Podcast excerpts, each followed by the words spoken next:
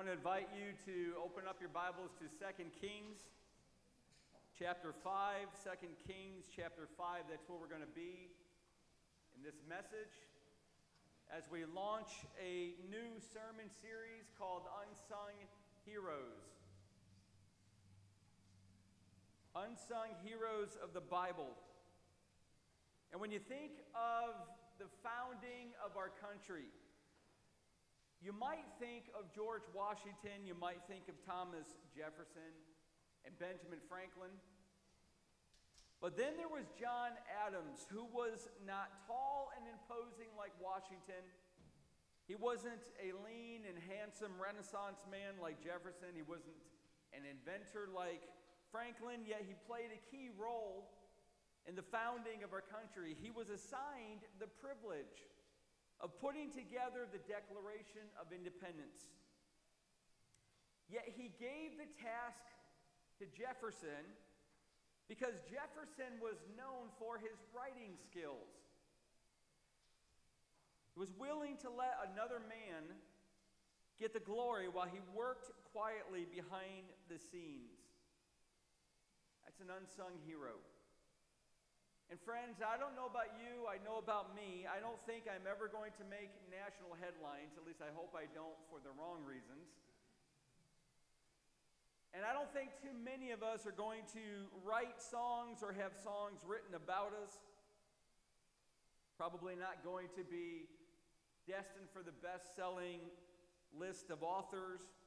But what we do for the kingdom of God can be great. Even unsung heroes and I'm going to argue, especially unsung heroes, can do a lot of work for the kingdom of God. You know, Leonard Bernstein once said that the hardest instrument to play was the second violin because no one wants to play second fiddle. Well, the series that we begin today is a series of the second fiddles of the Bible who were incredibly influential in small yet significant ways. They're the John Adams of the Bible. They're content to be in the shadows of the great.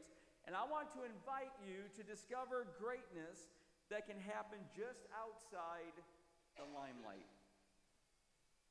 Well, I hope you have your Bibles open to 2 Kings chapter 5, and let's start reading. We're going to launch right into this. We're going to read verse 1 and 2, and then I'm going to talk about that a little bit. And then we'll get back and really look at verses 2 through 4.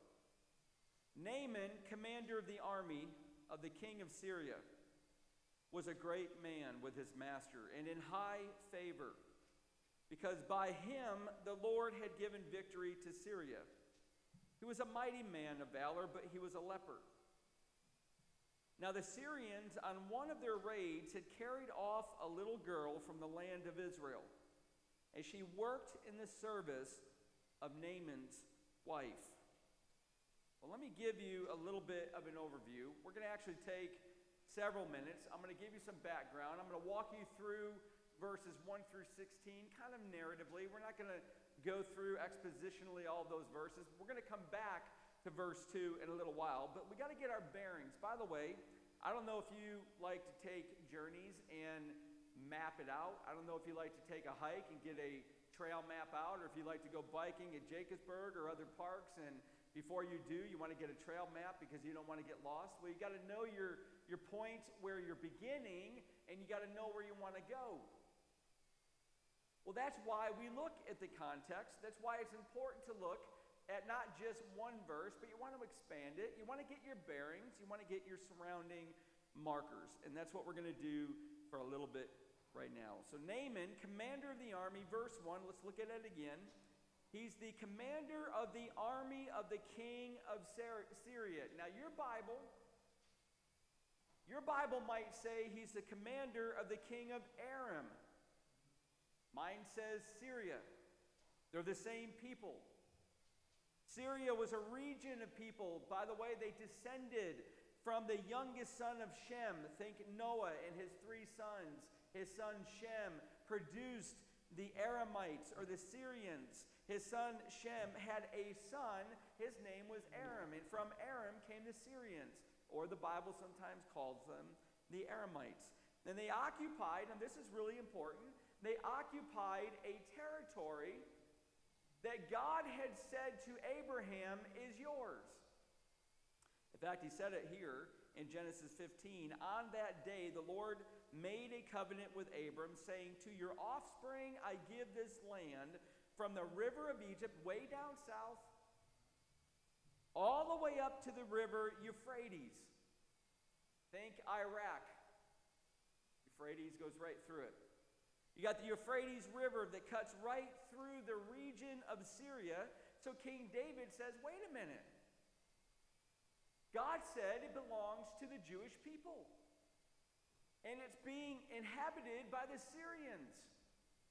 This is our land. This is our land from the Egypt, from the Nile River all the way up to the Euphrates. We're going to go get it. So King David begins to conquer the Syrians, and he eventually forces the Syrians or the Aramites to submit. And they stay in that submission all the way through Solomon, all the way to Solomon's son, when because of Solomon's sin, God splits the nation of Israel into two kingdoms. A civil war erupts, and Syria says, Now is the time to get our land back. So you get through Second Kings and Right now in chapter 5, they're in a ceasefire. Well, listen, you go to chapter 6, they're back in battle with the Syrians. Israel and the Syrians, on and off war. Go back to verse 1. How interesting. It says this because by him, by Naaman, the commander of the army of the king of Syria, by him the Lord had given victory to Syria. God is giving victory to a pagan commander who's fighting his people. God's ways are higher than our ways. He always has a purpose for what he does, but this is perplexing. This is interesting. By the way, you could keep bringing this story right into modern times. You could bring it right into our own lives. Don't you have periods of time, Christian brothers and sisters, when it seems like the people of the world gain the upper hand against you. I mean, you're trying to serve the Lord at work, and then all of a sudden, gossip, all of a sudden, slander erupts, and you're the one that's being passed over for promotions. You haven't done anything wrong. It seems like the world's getting the upper hand. You ever been serving the Lord on your college campus, and it seems like everything is falling apart, and people are just turning against you and ostracizing you and rejecting you? Listen, it seems for a while that people can get the upper hand, yet God is superintending all of this. God is giving the victory to Naaman. Now, how's that for sovereignty? How is that for the God that sits on the throne, who directs the king's heart like a watercourse, who takes the dice that are thrown in Proverbs and determines their outcome. Is there anything, Christian brother and sister, now listen, is there anything that can happen in your life that is not underneath the sovereign power of God? The answer is no. But the plot line of this story in chapter 5 takes a dramatic turn. Look at verse 1 again. The very end of it says, But he was a leper. You've got this great man, Naaman. You've got this man highly favored by his king. He is a mighty man of courage. He is victorious because of God. Now listen, but he is a leper.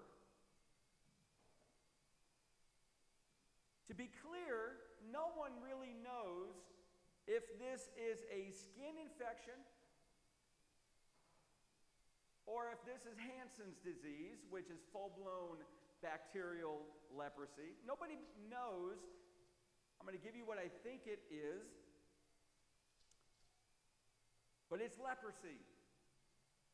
And lepers were common all through Israel in the times of Elisha, and they were common throughout the world as well in this period of history. In fact, if you wanted to at some point, I'd invite you take Leviticus 13 of your Bible, open it up, there's 59 verses in that chapter, and every single one of them are devoted to the treatment of lepers, how to protect the community of Israel. You know, experts have found traces of bacterial leprosy in mummies from Egypt. Egyptian mummies. They believe it began there, they believe it developed there. It's contagious, leprosy is. It spreads through the air. Bodily contact, even clothes, can carry the bacteria. And it usually starts with this white, pinkish patch of skin, typically on the nose, the ear, forehead, or face. That's usually where it begins. It begins to spread, and eyebrows and eyelashes begin to disappear, and then spongy, tumorous growths begin on the face, and they spread throughout the entire body, and it progresses and it attacks the larynx, the vocal cords, so that when you listen to a leper with advanced leprosy, they sound like they are speaking through a harsh, grating voice, and it begins to invade the bone marrow. It begins to prevent blood, blood supply. So it's not that fingers and noses and ears and lips fall off of a leper. What happens is their body, their marrow, can't get the blood where it needs to go, and the body begins to reabsorb the appendages. Your fingers get reabsorbed back in your body. Your eyelids reabsorb, and your nose reabsorbs. Your eyes go blind, your teeth fall out, but the horror is even worse with what I'm about to tell you. Leprosy is so destructive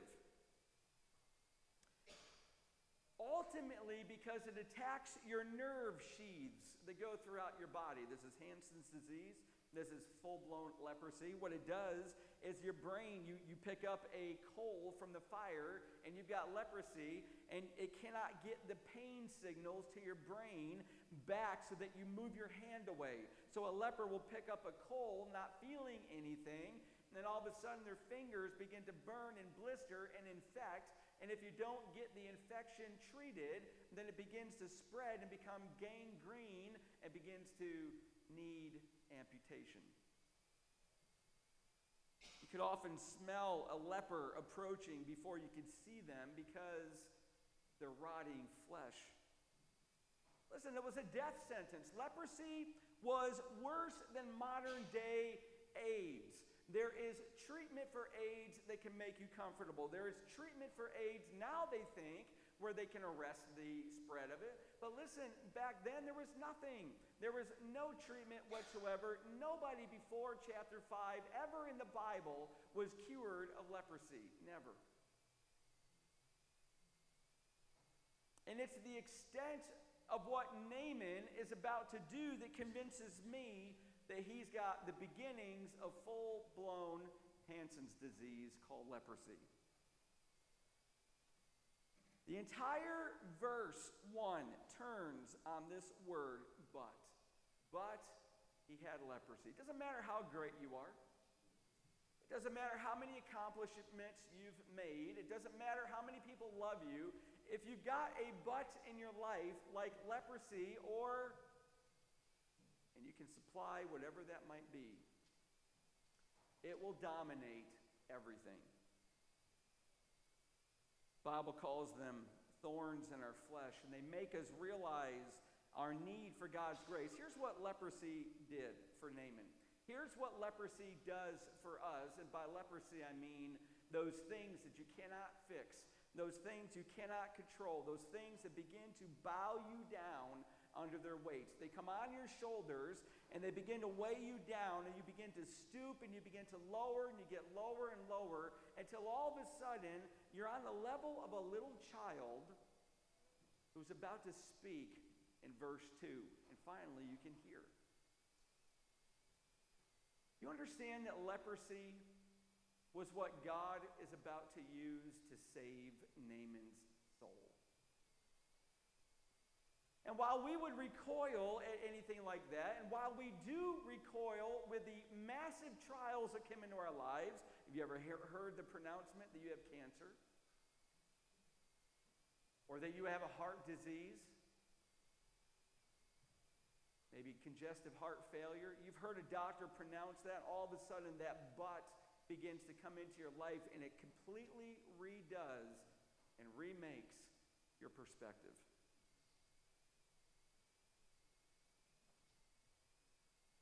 She told him, this little girl, about a prophet in Israel who can cure him.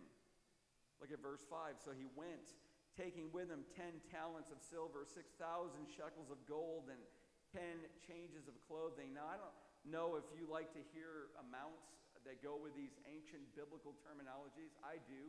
So I kind of went to figure this out. Last Tuesday, I checked the market analysis of gold and silver, and here's what the amount was in our currency. You take 10 talents of silver, that equals 8,448 troy ounces, and that's valued today at $142,095. That's just the silver. You take the six shekels, 6,000 shekels of gold, that's 2,400 ounces. Listen, that's $2 million and $6,400 in our currency. You take, let's, let's just say 10 changes of clothing. They're high end clothing. I'm going to undervalue them at $1,000 per change of clothing. That's 10,000. You put all four of them together, what Naaman brings with him, the gift that he brings with him is $3,058,493 million, $58,495.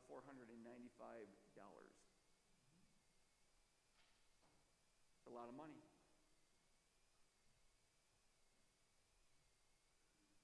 He really wants a miracle. You know what that tells you about Naaman? tells you that he's a pagan. tells you that he is bought into the pay as you go miracle philosophy. You want your God to do something great, then you got to bring a gift that is great. You got to manipulate your God. You got to be able to pay for what it is that you want God to do. But that's not what grace does. That's not the gospel. To the gospel is this God saved you because you could not save yourself. And He did it through His Son. He saved you from eternal condemnation. He saved you for a joyful eternity of serving God together with God's people. He did it through the cross of Jesus Christ. That's why we sang, Lead Me to the Cross. That's why Matthew pre, uh, moved us into there through prayer. Listen, this is the gospel. And he did it all for the fame of his name, he did it all for his glory. That's not Naaman. See, Naaman's from Syria. He's an Aramite.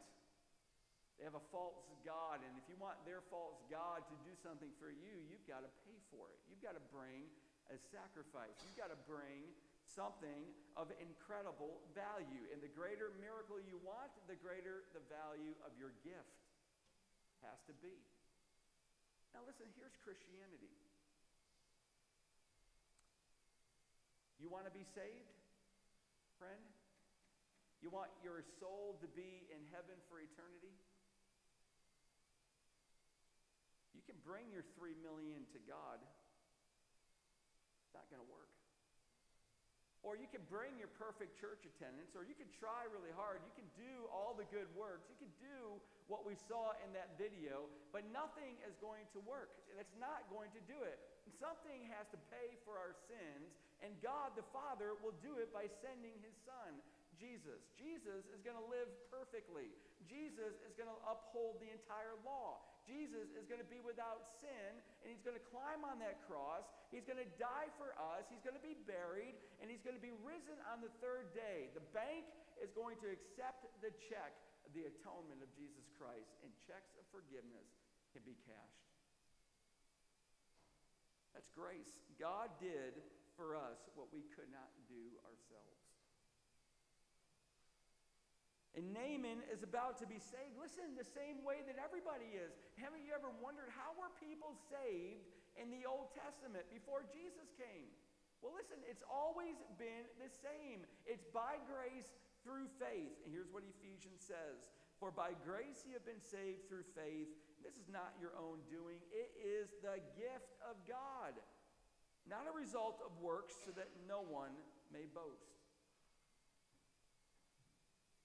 Naaman arrives to Samaria, the capital of Israel. And he appears before King Joram. He is the king of Israel. And he gives his appeal Can you please heal me of leprosy. And the faithless king throws up his hands. He thinks Syria is trying to provoke him back to war. You're going to send your commander to me to do the impossible. Nobody's ever been healed of leprosy. You're trying to get me back to war. Tempers are flaring, things are heating up. Elisha knows what's happening. He sends word to King Joram, let him come now to me, verse 8, that he may know that there is a prophet in Israel. So Naaman takes his entourage. He's got chariots, plural. He's got servants, plural. And the gifts he's got with him, and they arrive at Elisha's door. And they arrive at Elisha's home. But Elisha wouldn't even come talk to him.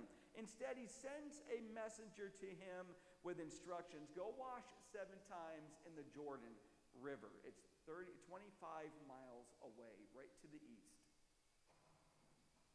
And Naaman is furious.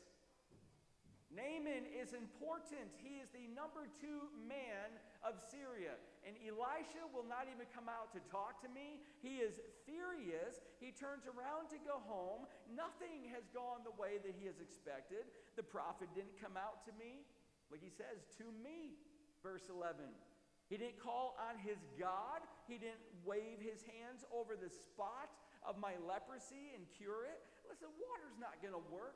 The Jordan River's not going to do it. If I'm going to go into a river, my rivers back home are a whole lot better than any water in, in Israel.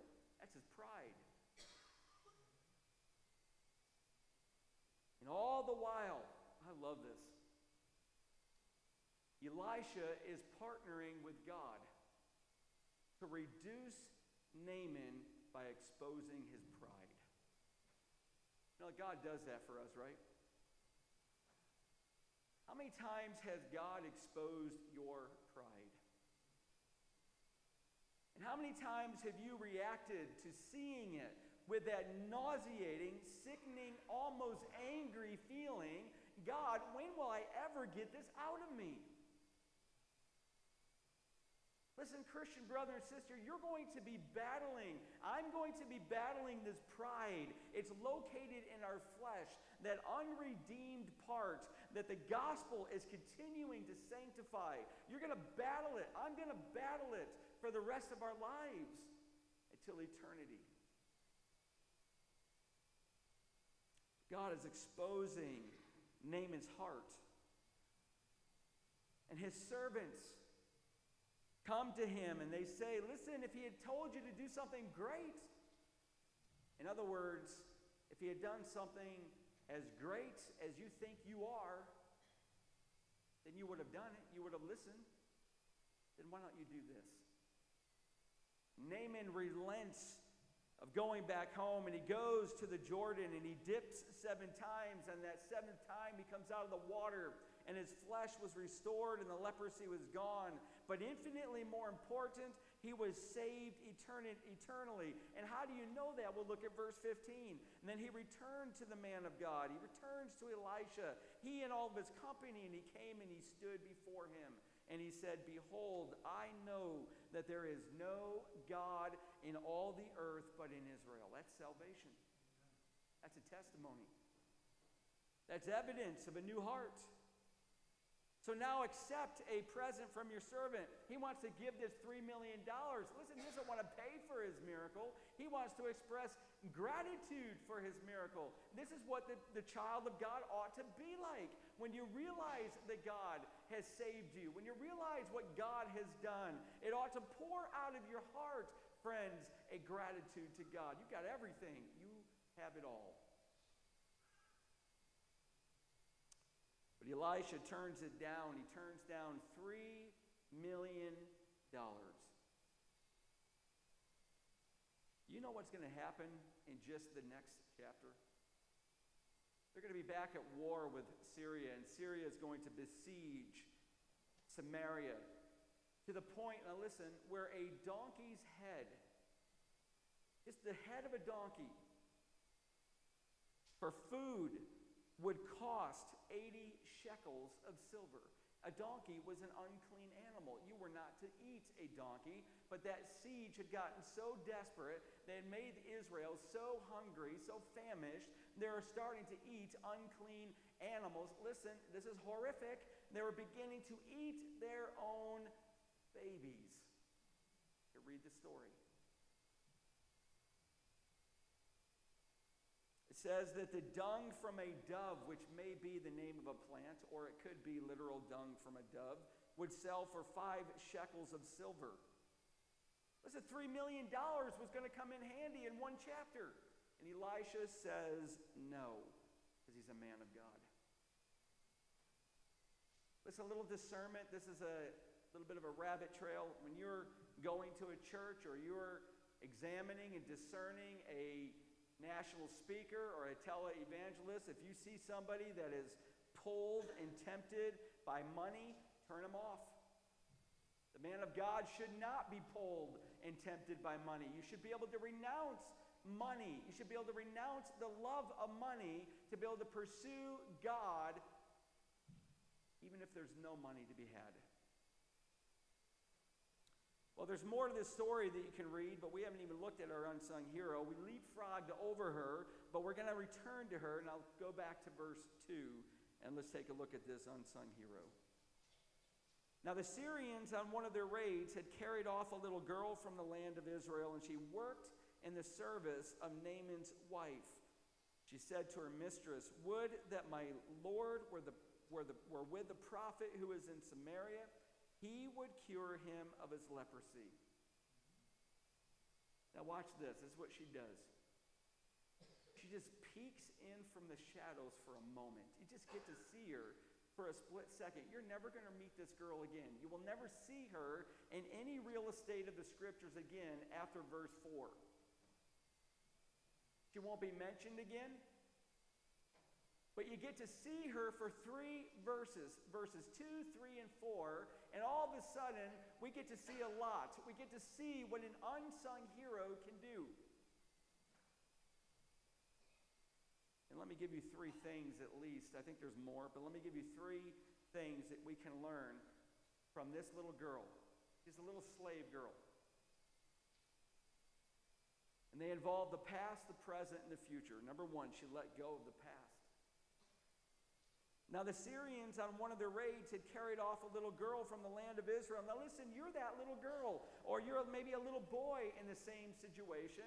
You're an Israelite, and you've been captured. There was a raid from the Syrians. All that means is they have a small band of soldiers. They go a little bit across the border into a border town. They take what they can, and they go back into their land, and they're after two things slaves and spoils. It's all they want. She's captured, she's taken from her family. She's old enough to have known about a prophet. So she's not taken as a baby, and for all she knew, grew up as a, a, a Syrian or an Aramite. She's old enough to know where Naaman can go for help. She knows there's a prophet in Israel. She's taken from her family, she's taken from her friends, she's taken from her community, her religion, and she's captured and she's put into this family as a slave.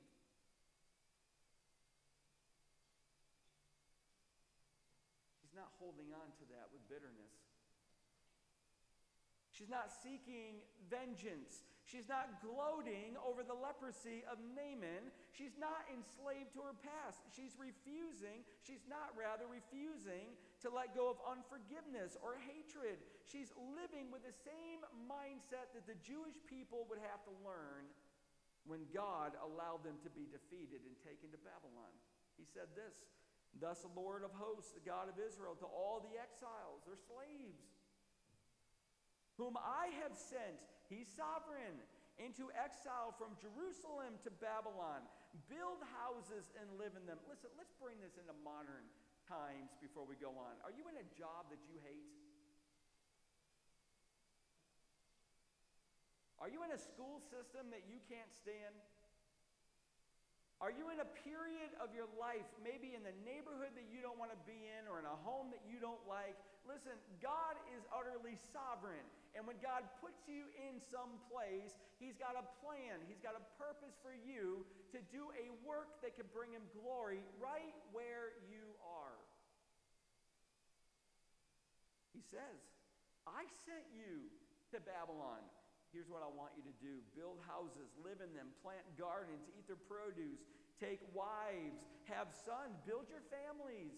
Take wives for your sons and give your daughters in marriage, that they may bear sons and daughters. Multiply right where you are, and do not decrease, but seek the welfare of the city where I have sent you into exile, and pray to the Lord on its behalf. For in its welfare you will find your welfare. Why are we down here in Easton? Listen, we were a very comfortable church up on College Hill. We had 39 acres in Lower Nazareth.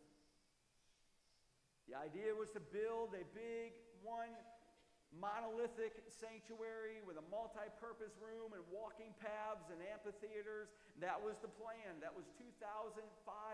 In 2006, the Lord made it clear no, I don't want you going out in the suburbs. I want you going down where the people need to hear the gospel. I want you to go down into Easton.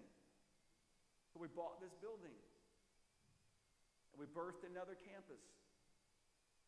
And we are seeking the welfare of Easton, for in its welfare you will find your welfare. This is God's plan for God's people. He's sending us out into the world as missionaries. Amen?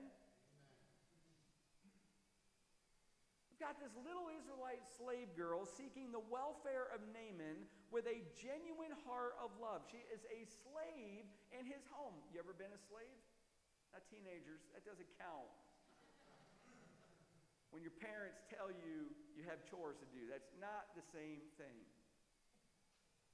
Can you imagine what it would have been like to be taken away from your family and all that you know, all that you love, put into a hostile, foreign, pagan home, and yet release the bitterness and love the people that you're serving? I don't know if there's anything more powerfully convincing to the world than a heart that's been changed by grace. Are you unchained from your past? Has grace allowed you to let go and forgive something terrible that was done against you? See, unforgiveness is a prison. And there is no love in that prison. And there are people that I have met, people that I know, who are in that, that prison of unforgiveness. And if God's grace does not rescue them, they're going to die there. And it is wreaking physical, emotional, and spiritual destruction. But not for this little girl. She's an unsung hero. But there's more to her story. She was faithful in the present. She said to her mistress, verse 3 Would that my Lord were with a prophet who is in Samaria. He would cure him of his leprosy. She was faithful in the present. Listen, it's not always the way of God for salvation to occur by just one person sharing the good news. Listen, statistics tell us it takes a multitude of people, a multitude of times on average, before some, sharing Christ, sharing the gospel, before somebody will bend their knee to Jesus. Listen, if you're just proclaiming the gospel and you're thinking it's going to happen in one time, that would be an anomaly. That's not the way it normally occurs. I find it wonderful to realize that God often does not just use one person in a person's salvation. That each of those people who have been faithful to witness, you don't need to know all the answers. She's a little girl. She doesn't know all the theology. If Naaman were to turn to her and say, Well, little Israelite girl, can you tell me the attributes and the character of God? Can you tell me what his transcendence and his immanence mean and exactly the definition for sovereignty and the impeccability of his will? Can you do all of that? And she would have said, No, I don't even know what you're talking about. I don't know any of that. I just know that you can find help from the prophet in Israel. If it wasn't for that little slave girl, where would Naaman have been? Listen, friends, look at me. I'm going to tell you where he would have been. Sooner or later, he would have been dead, and he would have been dead for eternity, burning in hell. That's where Naaman was headed. Leprosy always spreads. And if it wasn't his death, listen, this is where Naaman's going. He was headed toward infamy. He was headed towards forced separation, forced seclusion from his wife and his family, rejection from his king, and rejection from his soldiers. This is where Naaman is going if it wasn't for that little girl. She had no theology degree. She didn't work on the staff of a church. She didn't read dozens of books on evangelism. She simply pointed Naaman in the direction of one who could help. Listen, who can't do that? Is there any of you that cannot simply say, I don't have all the answers, but I know the one who does? His name is Jesus Christ. And I want to introduce you to him. She was faithful in her present. But listen, one more. And I love this one. She was confident for the future. I want you to listen to her confidence. Look what it says. She said to her mistress, Would that my Lord were with the prophet who is in Samaria, he would cure him of his leprosy. And look what Naaman, Naaman felt that confidence. Look at verse 4. So Naaman went and he goes to his king, his Lord. Thus and so, this is what the little girl said to me from the land of Israel. He had confidence. She was so persuasive. She was so confident that it bled into him that he went to his king and said, If she says it, then I think it's true. Now look at her words in verse 3. She didn't say he might the prophet might cure Naaman, but he could. She stated it as fact, not possibility. Listen, when you're sharing Christ, when you're evangelizing, you don't share that something might happen, that it could possibly happen if you put your faith in Jesus. It's that it will happen because, listen, your greatest proof is your own life. But here's my question, and I want you to think about it with me. She says, My master needs to see the prophet who is in Samaria. She didn't even say his name, she just heard about him. And then she says he would cure him of his leprosy. Now, listen, how would she know this? How would she know that?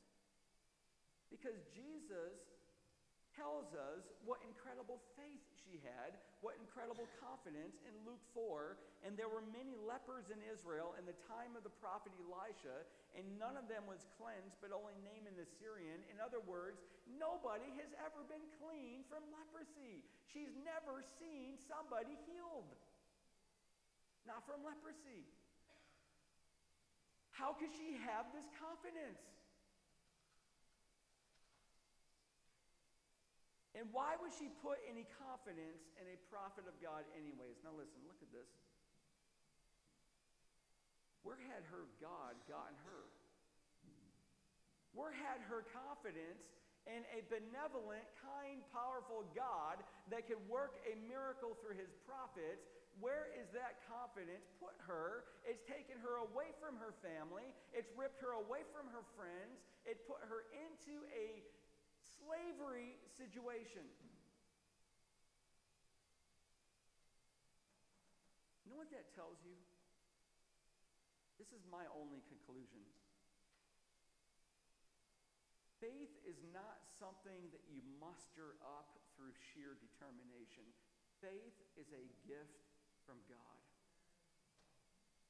It's boundless and unhinged and unleashed from your circumstances. You can have the greatest faith in the lowest circumstances. Because God authors it and Jesus perfects it.